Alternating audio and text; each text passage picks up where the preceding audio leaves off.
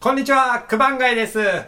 今日のですね、九番街ツ、あの、自分の昔から知っている方が、あの、ゲストでして、ちょっとですね、当時の呼び名で言っちゃわないか、すごく緊張してます。ですので、ちょっとあの、練習します。I am 九番街。You は、もうよろしくお願いします。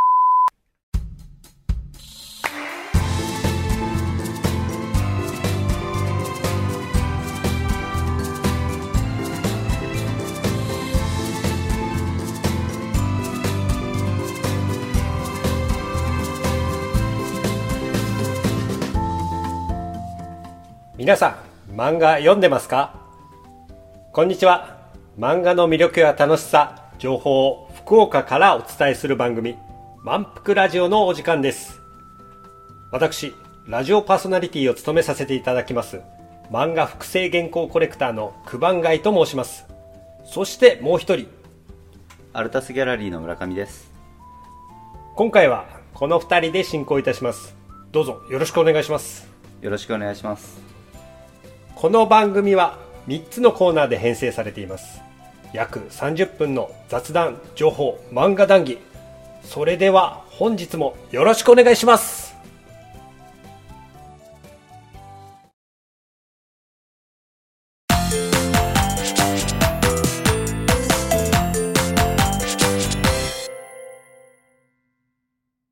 漫画レコのコーナー。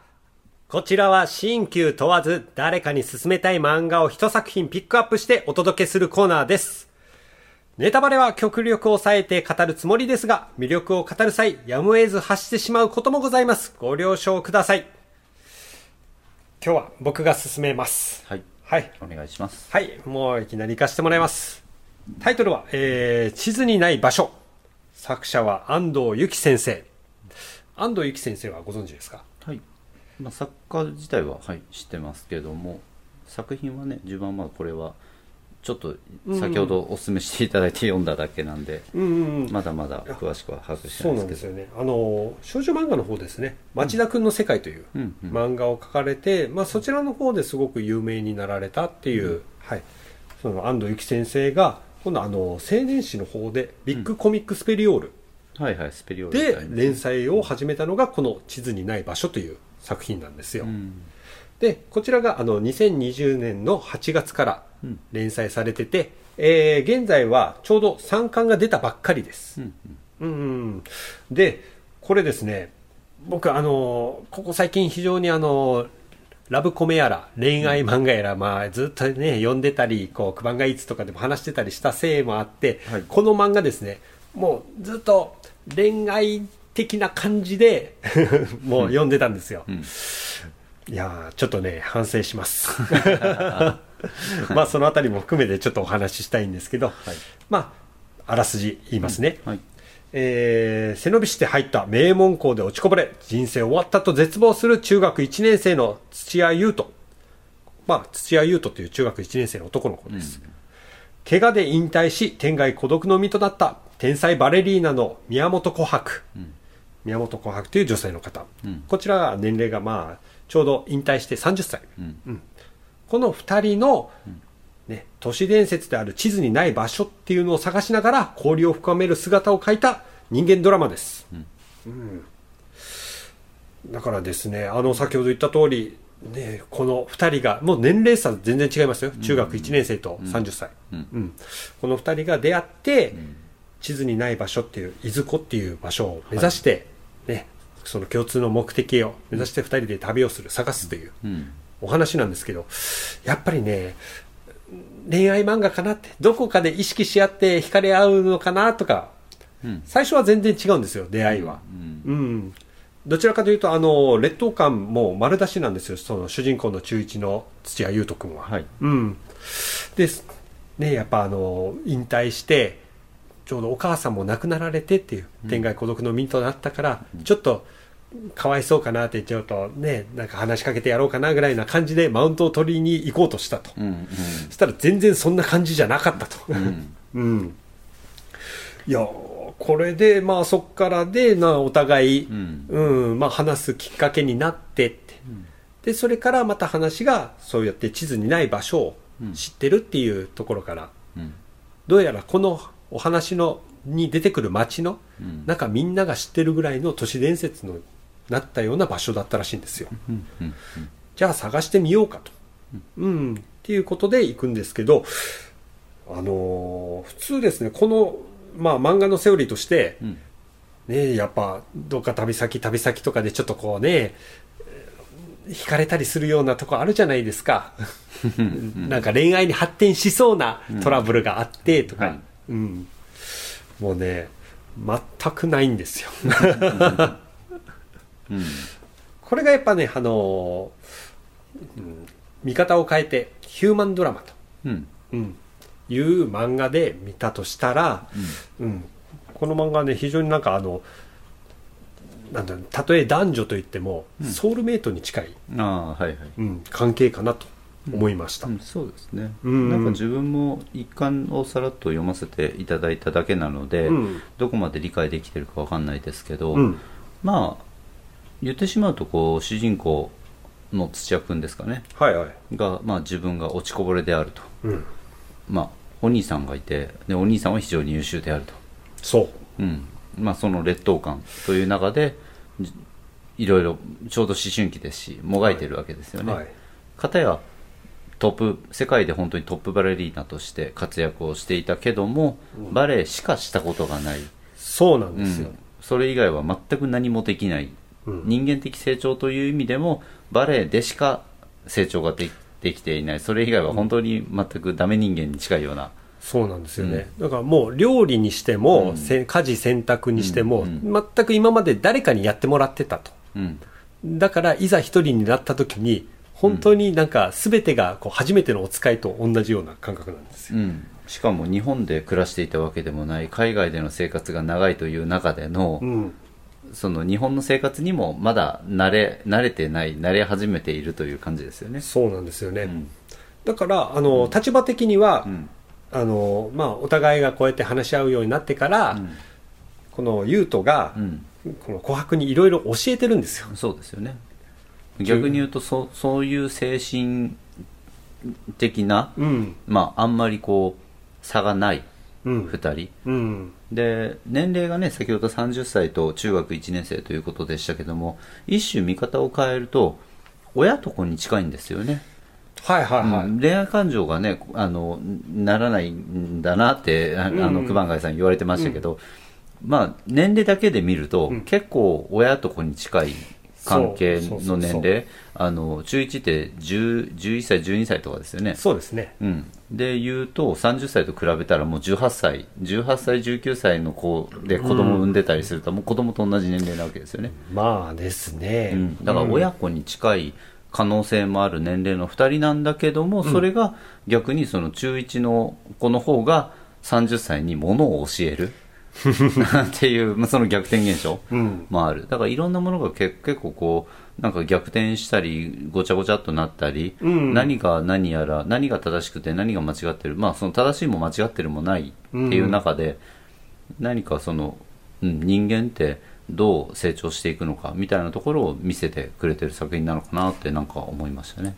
多分ねあの僕がねあの、これがそのなんでその恋愛関係にならないのかとかちょっと思ったのが、うん。あの前に、うん。漫画であの「私の少年」っていう漫画がございまして全く別の、はい。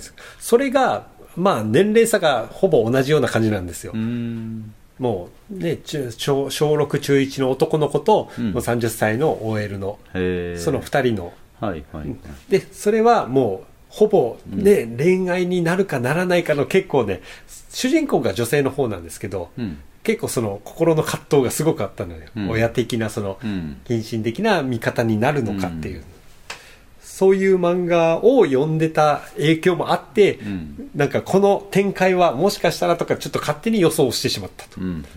うん。それで途中で反省したんです。うん、でもなんかすごくそういういろんなうん。劣等感も感じてたりする、まあ、一種周りからも自分の方があの劣っているのではないかと思っているような主人公うん。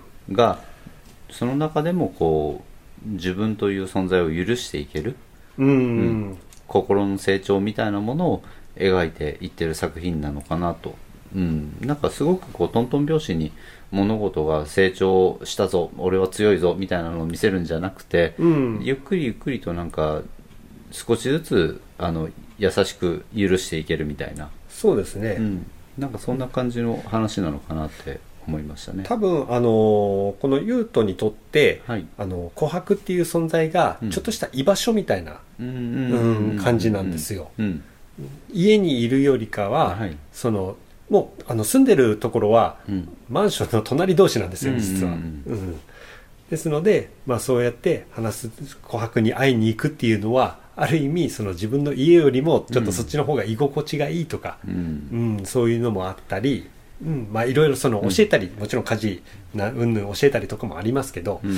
まあでもねやっぱ中学1年生で何でも家事とかもできるってわけではないじゃないですか、うんうん、そこはやっぱ自分の家にいる時のこうお母さんからいろいろこう教えてもらってっていう流れで、それをそのまんま紅白に教えたりっていう、うん。まあ、本人なりにも頑張ってからこう、うん。そこで居場所を作ろうとしてるっていうのもまたちょっと思春期の男の子の、うん、なんか行動がちょっとね初々しい感じがいいなとは思いますね。うん。うん。なんかねその本当よく、うんまあ、これは別にそういう作品ではないですけど不登校だったりとかはいはい、自分が居場所がないっていうようなうん。感じる人たちは多いと思いますし、そうですね、うん、あとはそういうものを取り上げた漫画もいっぱいありますけど、はい、でも意外とやっぱり自分もいろんな人と話してて思いますけどうん。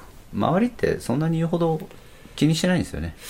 うん、まあそうですね、うん。大抵やっぱりこう、えまあ、考えれば考えるほど、うん。なんか自分を追い込んでいくっていうところがあるのかなとは思いますけど、そうなんですよね、だから本当になんか自分の居場所とかっていうのは別に誰かから認められるものでもないし、うん。自分で見つければいいものだし、はい。あと周りは思ってるほど自分のことをあの批判もしないし、うん、うん。まあ、一種、ね、ちょっときつい言い方しちゃうとどうでもいいって周りのね他の人がどう動こうと別にそれはあなたの考えだからいいんじゃないぐらいの結構フランクに軽く見てくれてると思うので、そうですね、うん。まあ実際そうでしょうね、あのまあ、僕の周りとかでもいろいろそうやってうん。考え込んじゃう方とかもいらっしゃいますけど、うん。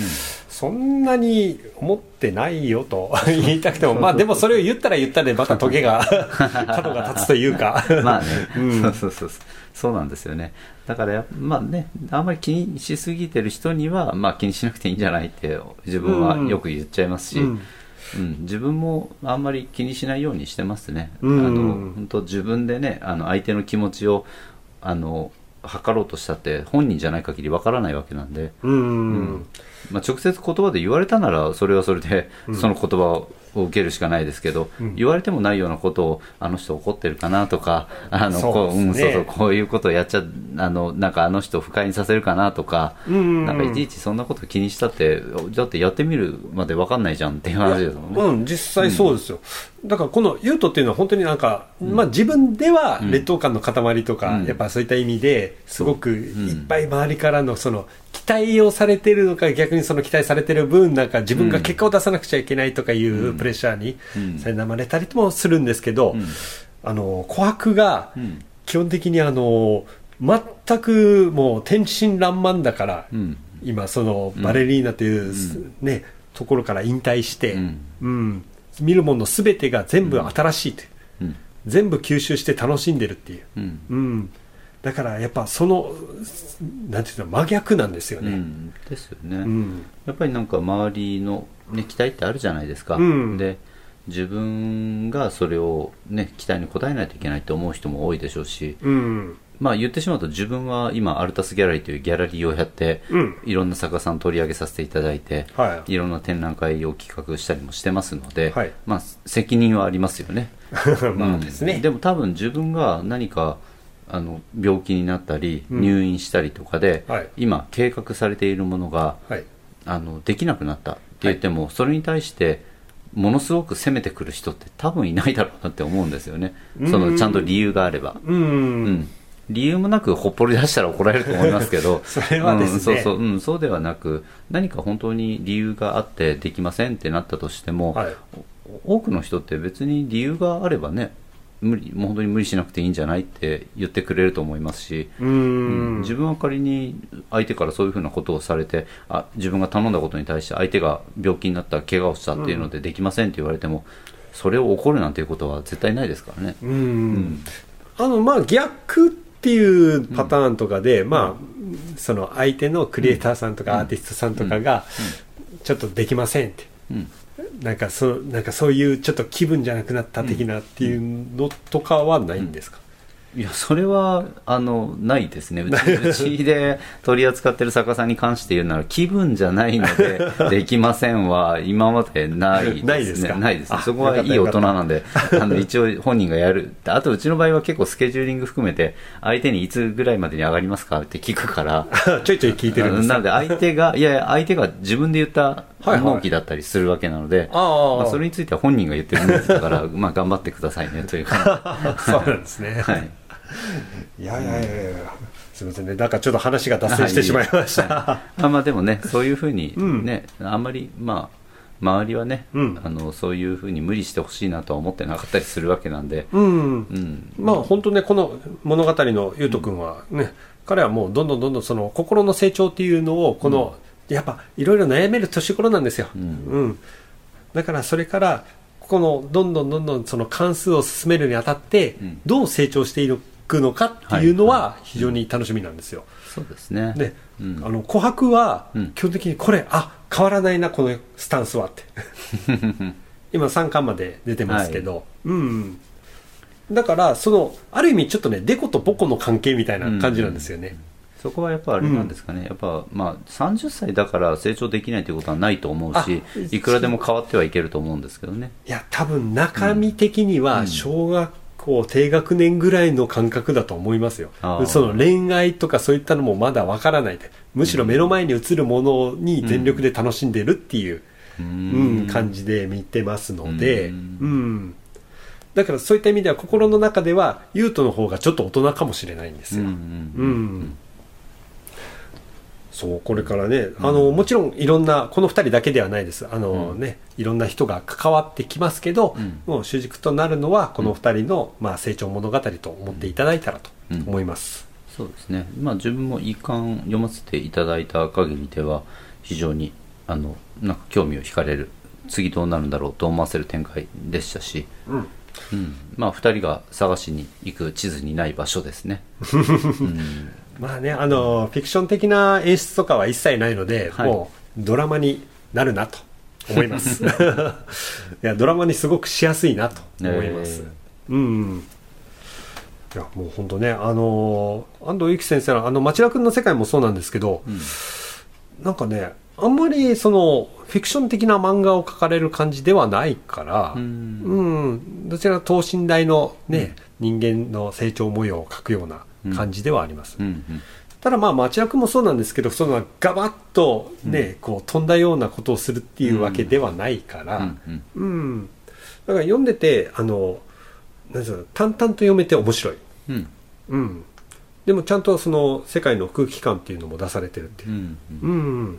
身近に本当にありそうな、うん。そういうお話です、うん。ぜひぜひ、ねはい。なんかいろいろ成長物語好きには読んでほしい物語かもしれないですね、そうです僕から言えることはこれは恋愛漫画ではありません そうですね。そうです今は今はね今はね。まあでも、恋愛漫画じゃないヒューマンドラマがお好きな方は、そうですねはいぜひぜひ見ていただきたいと思います。はい。じゃあ、それでは、ちょっとおさらいを、はいいいですか？えー今回紹介した作品、えー安藤由紀先生の地図にない場所。現在3巻まで刊行中でございます。はい。はい。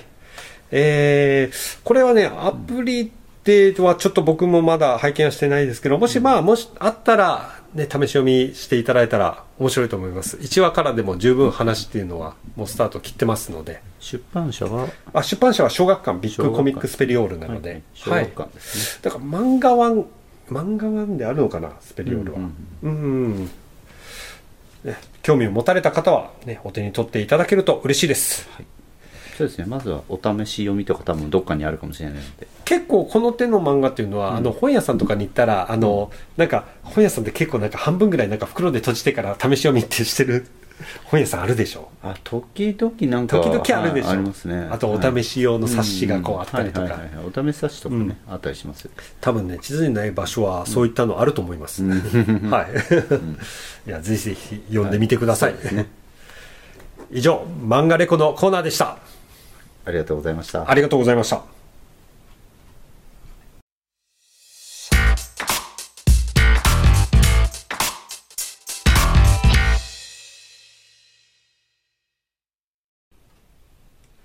クバンガイーツのコーナー。ここ福岡から活動の幅を広げるクリエイターやら芸術家職人や趣味に生きる人など様々な人をゲストとしてご紹介 &PR させていただくついでに秘めたる漫画愛を聞き出しリスナーにお届けするコーナーです。本日のお客様です。えー、肩書きがですねまたあの素晴らしいもので IT エンジニア音楽家美術家物口さんです。こんばんは、モノグスです。あ、ちょっとやばい。こんばんはでいいのかな？こんばんはでこんばんはでいいですか？おはこんにちはみみたいな。あもうもう全然 OK ですすいません。はい。どうも。まあ物ぐ名義でフリーランスっていうことで、個人事業主、もともと個人事業主の屋号です。モノグスというは。ーはい。じゃあそのいろんな活動をされる中ではもう全部物ぐでやってるっていうそうですね。最初だからもう、こう、活動の中で、はい。なるべく全部経費にしたいなっていう思いもあって、それで屋号を紐付ければ、その辺がこう、まあスムーズかなっていうのが最初に、まなるほど。あ、はい、考えたことなんですけど。主な仕事はアプリの開発。Android や Web のシステム開発を行ってます。はい。素晴らしい、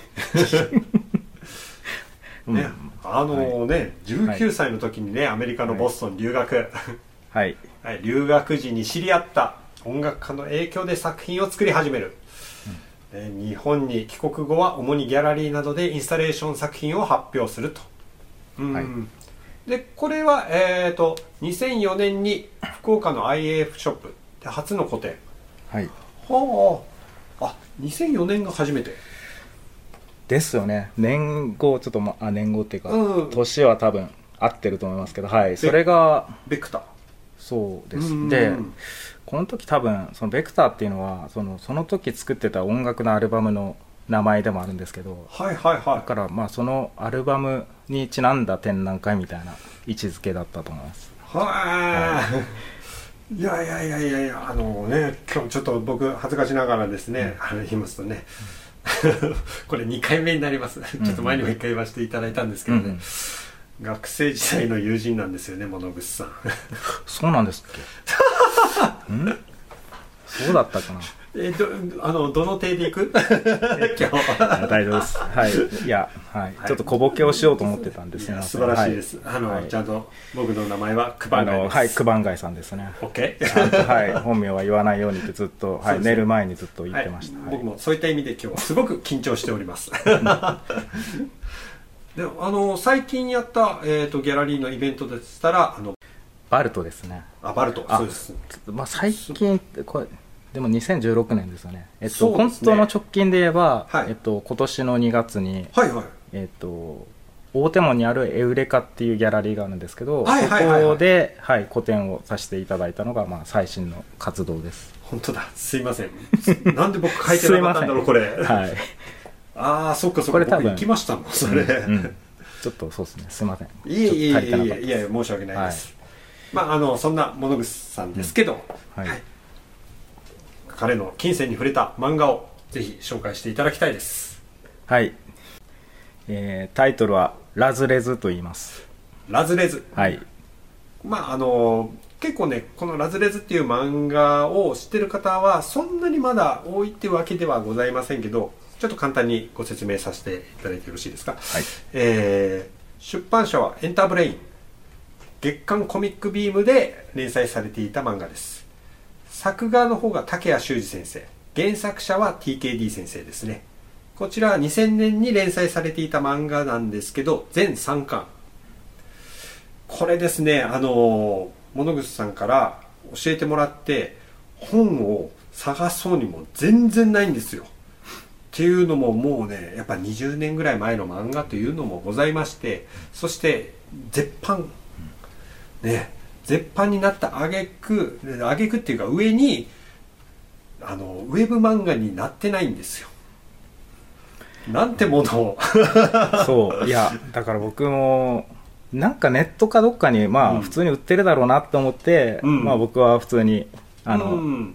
まあ多分あの僕も今もあ今っていうか本当にちょっと前まで持ってなかったんで、うんまあ言った後にうん。ちょっと買って振り返ろうかなと思ってはいはい。探したんですよ、もう全くない。いやびっくりしましたそう唯一アマゾンで12巻だけあったんでえー。それを買ったんですけどあただもうそうなんですね。3巻がどうしても見つからない。ああもう僕状態です。僕もちょっとあの死に物狂いで探したので 三い巻やよく3巻見つかったなと思ってはいはいはい。すごいなと。思っていやでもこれうん。漫画読んでから分かりました、うん。いや物口さん絶対これ好きだなっていうのは。うん、これはあのね主人公の片桐マンソンが DJ なんですよね、はい。その DJ がまあちょっとそのレコード屋の店員をしながら DJ をしている冴えない男性ということで。うん。まあある日ライブに来ていてマイク奪って浪曲歌ったっていう そういうなんかね道場破り的な ことをしてからだんだんだんだんそのこの漫画自体のちょっとねもともとドラッグとか、うん。うんね、そういう世界に入って、うん、その音楽とは何かっていうところでの自己表現をうん。この漫画で表しているっていう感じのお話なんですけど、ただこれですね僕一通り一回読んだんですけど理解できなかったんですよ。うん。いや,、うん、いやいやいやあの面白くないとかそういうことではなくて、うんうんうんうんこの漫画の面白さっていうのは、あの僕が一つ分かったのが、うん。あのこの漫画自体がうん。もうちょっと読むことでちょっと トリップするんだなっていうのはうんうん分かりました。あの音楽漫画で僕ここ最近で読んでるのが「 SHIORI EXPERIENCE」っていううんうんビッグガンガンで連載されている、まあ、ジミヘンの霊が乗りつつある、ねうんうん女性教師の漫画なんですけど、あれが初めてその音楽漫画として歌詞がスムーズに入り込んできて、すごくそれであの泣いてしまうようなうん。漫画だったんですけど、うん。この「ラズレズ」っていうのもまさにそうで DJ に流してる音楽が、もうちゃんと歌詞の中あ歌詞がそのコマの中でバーンと出てきてるんですよ。そうそうです。いやそれがすごくびっくりして、もうそれこそあの浪曲の清水次郎長伝とか、まあ、あのマッドカプセルマーケッツとか、うん。もう全然なんかいろんな多彩にわたって、それを急にこうぶっ込んでくるからですね。うん。でそれがそのなんていうの？読んでその歌詞を読んで涙するとかじゃなくて、もうその歌詞も絵みたいな感じでボンと。うん一緒に見てくれっていう感じで出てくるから、うんだからあの全然 SHIORI EXPERIENCE とはまた違った、うん。この文字の使い方、歌詞の使い方っていうのが、あこういうの先にやってたんだって2000年にすでにやってたんだっていうことに気づかされました。うん。うん、いいもの読みましたね。もうそこまででも当時はやっぱり音楽やってたんで、うん。本当に結構自己投影できるような本当にこうなんていうんですかね。はいはい。こう音楽やってる人だったら多分分かるような感覚だったりっていうのが、あのすごく描写がすごいやななんていうんですかね。リアルにあのうん。描写さ,、されてるんで。うーん。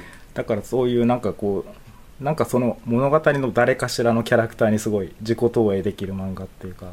あだなんか自然にだから音楽を作る時もなんかこの漫画の中のなんかこういうなんだろう荒々しさみたいな感覚がすごい。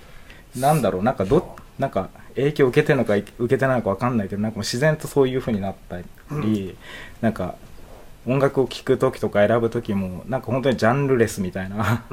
なんか今まではやっぱりなんかロックはロックとかうん。テクノみたいなっていう、うん。やっぱりそういう音楽のジャンルっていう中でこうん。う選択をするみたいなのがなんか当たり前だった自分がなんかすごくこうなんだろう。そういう分け方をしなくなったきっかけだったような気がする。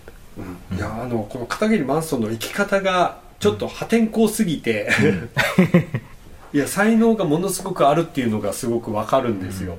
わ、かるんですけどもうこうやってなんか選曲するものっていうの好きなものを好きっていうまさにそれを、ね、体現してるような、ね、男だから、またね絵のタッチもねすごくなんていうの DJ してる時には荒々しい筆遣いといいますか、うん。全然変わるんですよ、ん。急に緻密なそうやってなんか丸ペンで書かれたのかな、G ペンで書かれたのかなっていうのもあればこれ筆で書いただろうっていうような、うんこの全3巻でここまで熱量を持った作品っていうのがいやいや。物口さんが好きだっていう理由がもうそういうところだなってすごく分かりました、そう。いやなんか結局なんだろう。なんかメインストリームじゃない音楽、うん。例えばそういうなんかなんだろう。フェスとかフェスっていうかなんかなんだろうな、うん。テクノだったりなんかそういうダンスミュージック系のやつってこう人に伝える時にすごくこう表現に迷うというかなんか歌詞がいいとか、うん。声がいいとかっていう表現では伝えられない音楽っていうか、そういうもの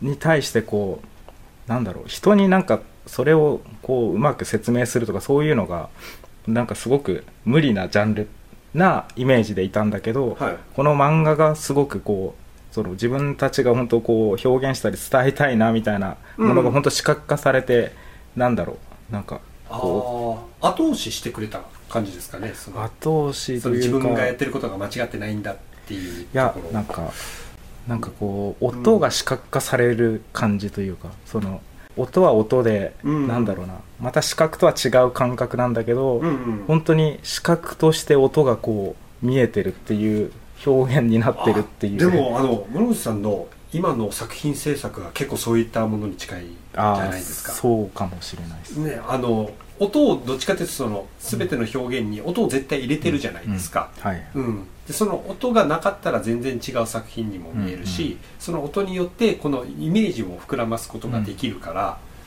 それこそねあの最近の作品とかもうんそういったものが多いですからね。そうですね、うん。なんかやっぱり原点は音っていうところが要素としてやっぱりそこがコアな部分があってうんでもそこがすごくこう視覚化がどんどんされていって、うん、それがこう空間に広がって展示になってみたいな多分そういう僕の中ではなんかサンプリング感覚があるサンプリンかもしれない。グでこういっぱい音を取って。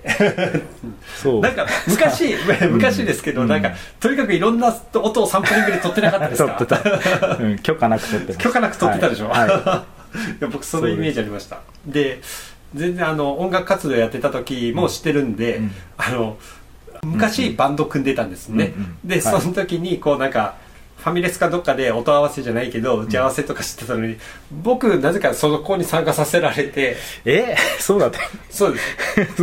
別に僕何も意見言うわけでもないんですよ。しかもなんかイヤホンとかで聞いてて、うんあいいねこの音いいねみたいなこと聞いてて僕うん。横でコーヒー飲んでただけなんですけど、なんで僕はここにいるんだろうとか思いながらでも。いやいやいやでもその時からも結構作品制作というかうん。音楽活動とかも、えーいやめちゃくちゃ真剣でしたもんね、そうっすね、うん、はただ今一つ言えるのはなんで僕ここにいるんだろうっていう。ちょっとありましたけど。いそうっすね。あれなんでいたんだろなんでいたんだろう。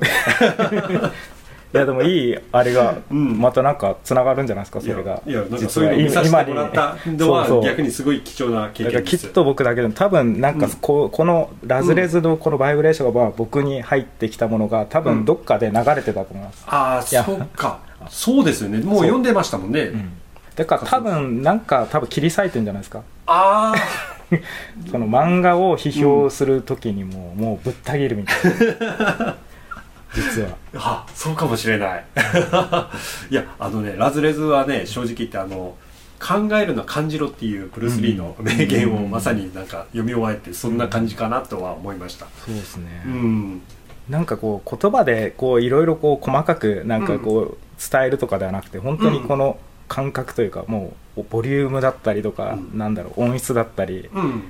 なんかもうなんだろう。もうそれが感覚としてこう良ければその人にとってはもう正解みたいな、そう。そういうものでいいんじゃないかなみたいな。でそう曲で流れる、あの途中でそれこそ先ほど言ったマッドカプセルマーケッツ流れたりとか、クリス・アイザックが流れたりとかしてますけど、それあの今配信とかで聴けるから、うん。それを聴きながらこの漫画を読むっていうのもまた一つの魅力なんですあそうよっすね。あ確かにそうっすね。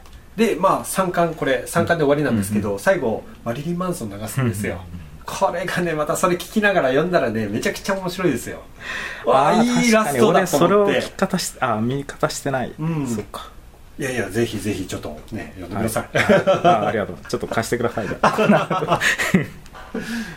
いやいやいやなんか嬉しいですね。いやむしろ僕は全然知らない感じでしたし、うん。村上さんはどうですか？この辺りのあのコミックビームとかは当時は。いや読んでなかったですね。2000, 2000年あたりだから、ん。うん。まあまあビームどう自体も。どういうジャンルのあれだったんですか？そのコミックビームって。その。まあジャンル的にはうんアンソロジーですか？うんどっちかというとやっぱりあのその当時っていうか、まあ今もそうですけど結構群雄割拠いろんな漫画雑誌が出てた当時だったと思うので、うん。ビームはその中でも結構攻めた感じの、ううん。ん、ネタをやってたなっていう印象はありますよね。ああ、確かに。うん。僕僕ねあのこの作者のちょっといいところが、この後書きあるじゃないですか、うん後書きにスペシャルサンクスとかでこうなんかね、うんうん。手伝ってくれた人の名前入れてくれるのはいいことなんですけど、うん。こう呼んでください、うん。もう本当にそこら辺におる人たちの名前ばっかり書いてるんですよ。一人ぼっちのショーンとか魔法の指輪とかもう全然わかんないんですよこの辺り。一回だけ話をして。一回だけ話をしたとか。確かに結構あのうん。金子敦さんとかあの漫画家の方ではすごく有名な方その辺りもちゃんと載ってるんですけど、うんうん君誰っていう人たちの名前とかもちゃんと載せてるっていう。そして一番面白かったのがこの「ラズレズ」ってあの漫画のこのタイトルの綴りがですねあの LAZREZ っていうこれで全3回やってますけど、うん。最後の最後でこれ L じゃなくて R だったっていう本ミスなんですよ。実は最後まで最後まで気づかないのか、気づいたけどもうやめようがないっていう、うん。うんで漫画の中でさりげなくそれを暴露してるんですよ。別に言わなかった言わなかったでこれをこれでいいなと思うんですうけど、ん、いやだからまあそういうのも許してくれるのがコミックビームなのかなとか思いましたけどね、うんうん。でもなんとなくやっぱりこう年代的な1999年あたりの、うん。その大敗的なというかもうね世紀末で時代がもう全部なんか終わるみたいなうん。感じのもののまだ残りがみたいなものを感じる作品かなと思いますね、うん。でもそういった意味ではいろんな曲を取り扱ってたなと思って、うん。この漫画なんか逆にちょっと読んで、あの当時を思い出してしまいます。確かに、うん。なんか資料として使えそうっていうか本当にその当時の文化とかただまあその時、うん。モングスさんがまさかこんな、まあ、こんな素晴らしい漫画を読んでたなんて 僕は全く知らなかったです。ただまあでもそうっすね。なんか人に勧められたけど別に勧めるって感じでもなかなんか自分で単純にただ楽しんでただけっていうか。うーん。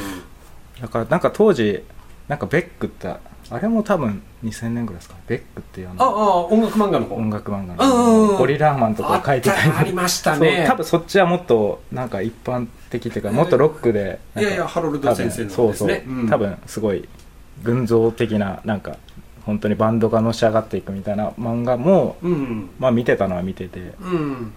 でもなんかどっちかなってなった時にやっぱラズレズのパワーにもうとにかくやられてしまったうそうですね。あのベックはどっちかというとなんかあの本当にこう成長物語的なところがあったので、まあストーリーとしては非常に読みやすかったところはありましたよね、いやラズレズはもう僕は5回読み返しましたけど、読み返して気づいたのはこれ読むドラッグだっていいうところに本当にそうですね。ううん。んでもそれが物口さんがこれを好きだっていう気持ちはすごくわかります。そう。なんかやっぱ音楽に求めてるところが、うん。なんだろうなんか理屈でああこれがこうこうこうだからいいとかではなくてもうなんかわかんないけども飲み込まれるみたいな、なんかそういいううねりとかエネルギーみたいなのをなんかこう表現したいみたいな。なんか、多分そうそういうのとなんかすごく合致した感じというか。うんうん。だからなんかドラッグまあもちろんなんかドラッグは悪いものみたいな感じだけどでも結局なんか人生にしろ多分他のものに関しても多分共通点があるというかそのドラッグもすごくバーッとなんか一気に天国に行く後にでもやっぱり地獄に行くっていうのがあってなんか人生においても多分そういうなんかものすごくバーッと行って調子にが良くて乗っていってでもやっぱりそれにはこうなんだろうな落とし穴があるというかってうんいうなんかこう。いやでもね実際あのその時って言ったら、なんか合法トラックみたいなのがちょっとおしゃれな感じで、ねはいはい。出てましたけど、うんもう今じゃ考えられないですけどね。そうですね。なんかどうなんだろう、もう今の時代 あの時代の良かったことって今どうなんですかね？もうやばいんですかね？あもうかなりかなりアウトっていうかダメなところはねアウトなんでしょうね。多いですね。そう。まあ、当時ナップスターとか知ってますか？あのファイル共有というかいはいはいはいい。わゆるこう音楽ね MP3 っていうのが出てきて、ネットからこう本当に好きな音楽を取ってきてうん。聴くことができるみたいなのが多分最初の体験があって。うん。でなんかそういう一気に聴くことができるなんだろうな,、はいはいはい。なんか情報量がものすごい増えた。まあ音楽に関してですけど。なんだろうな。あいろんそうですよね。考えたらまあ普通はねレコード屋さんとかに行ってからこう聞いてっていう、そうそうそうそう、うん。がなんか。ある意味情報がありふれてた一番最初の先駆者的な。そう。でその時はだから、まあ、ある種自由というか、うん。その法律がまだできてないんで、うん。もういっぱいひたすら聞いたりっていうのが許された時代というか。はいはいはい。なんかその数年ぐらいが本当になんか自分の中の音楽の本当にこう枠というかなんか引引き出しみたいなのがもう一気に増えた時代っていうかバーンうん。まあそれ。逆に言えばそんだけ当時は情報がなかった。そうやっぱなかったでしょうね、うん。もうもう思い出せないぐらい昔な感じがするんであれですけど。はあいやいやいやでも本ね当に必死になんか音楽雑誌とか見て、うん。でもうそこに載ってるやつでもやっぱり近所のレコード屋とかにはないんで、はいはい。もうどっか海外とかのところにアクセスして買ったりとかもしてたんで。だからそう。いや僕もね物口さんにナップスターのことはね当時教えてもらった記憶ありあます、本当。そうなんだそうなんですね。うん、いやすごいよって。なんかでもなんか僕の中ではうん。まず、パソコンも当時持ってなかったと思うんですよ。ああそっか。持ってたか持ってなかったぐらいのいや使い方が分かんなかったあうん。いやだからあすげえなってなんかいろいろ先行ってんなぐらいのでちょっと見てたところはあったので、はいはい。うんまあそう考えると、ね、今で言うね当たり前のように出てるサブスクの先駆者的なところはありますよね。そうですね。うんいやまあね、ちょっと音楽愛を語ったらいろいろね、はい。本当もっといっぱい語ってしまいそうですけど、漫画のことまあねあの諸口さんのねラズレズ愛を今回聞けたというところではい。最後にね今後の活動やイベントなどの PR を、活動、うん。はい。ありがとうございます。えっと、9月のはい。19日からなんですけど、はい。えっと、こう大名に今夜っていう建物があって、はい。でそこの中にある SR ギャラリーってはいうところで、えーまあ、展覧会をします。展覧会。はい。はで、まあ、古典ではなくてですね、まあうん。えっと、今回あ舞台と映像を融合させた、そうですね、はい。えっと繰り返しの世界で色彩を探す。ちょっと意味深なタイトルなんですけあどこれがタイトル？これタイトル。あタイトルわからない。そうタイトルなんですけど、はい。うんどうでしょう？はこれはあの、じゃあ一人ではなくていろんな方でやって一つのそうですね、えっと、企画と構成は、えっと、僕と、まあ、はい。ダエンさんっていう音楽をやってる人、まあ、その2人でまず、えっと、その SR ギャラリーから、はい。えっと、となんだろう助成みたいな助成金とか支援あの支援金みたいなもので、はい。今そのちょうどそのその企画に乗ってくれる作家を今うん。探してますみたいな話を聞いて、あじゃあちょっと何かできそうであればみたいな感じで、うん。から始まったんですけど、はい。で、えっと、この SR ギャラリーで、えっと、その時にちょうど舞台みたいな、えっと、公演があっててそれを見た時に、なんかすごくそのギャラリーがなんか舞台とかそういう演劇みたいなものとなんかすごく親和性があるなっていうのをすごく感じてたのでなんか僕が今まで本当にやったことないその芝居とかその舞台的な世界の展覧会っていうのをちょっとあチャレンジしてみようだしてみたいと思ってっていうところから始まってじゃあまあ古典とはまた違ってそうですね、うんそうですね。はい。今回その芝居が小郡さん。こそうです。えっ、とちらはお茶目インパクトという福岡で活動されてる演劇集団で活躍されてる方ですね、そうですね。へえでえっとたまたまえっと福岡のギャラリーで、はい。そのちょっとお客さんみたいな人と話した時に、はい。あのこの小郡さんが芝居してるそのお茶目インパクトの舞台を見たっていう話をたまたま聞いてて、でその時まだあのこの、えー、と作品の中でうん。協力してくれる、まだ芝居をしてくれる人みたいな人が決まってない時で、はい。でその話を聞いた時にあその方があの普段バクで働いてるよっていう話を聞いて、はいで、えっと、福岡にバクっていう、まあ、喫茶店があるんですけど、うんうん。そこに僕は行ってこのオングースさんにこういう作品を今作ろうとしているんですけどあの参加検討していただけませんかっていう話をしに行ったんですよ。なるほどですね。で僕と、まあ、その団員さん、うん。で、えっと、その小郡さんに話す前にこの、うん。高志伊藤っていう名前はいはいはい。が協力としてあって、でこの人が本当に、えっと伊藤隆さんっていう福岡の、まあ、福岡に住んでるその実験的な映画のなんか本当にすごく、まあ、大御所の方というか今九三あ九三大のもうあの先生は、えー、と退職されて辞めたあの辞められてるんですけど、うんずっと福岡にいながら、まあ、結構世界的な活あの活躍されてた映画の監督の人というか。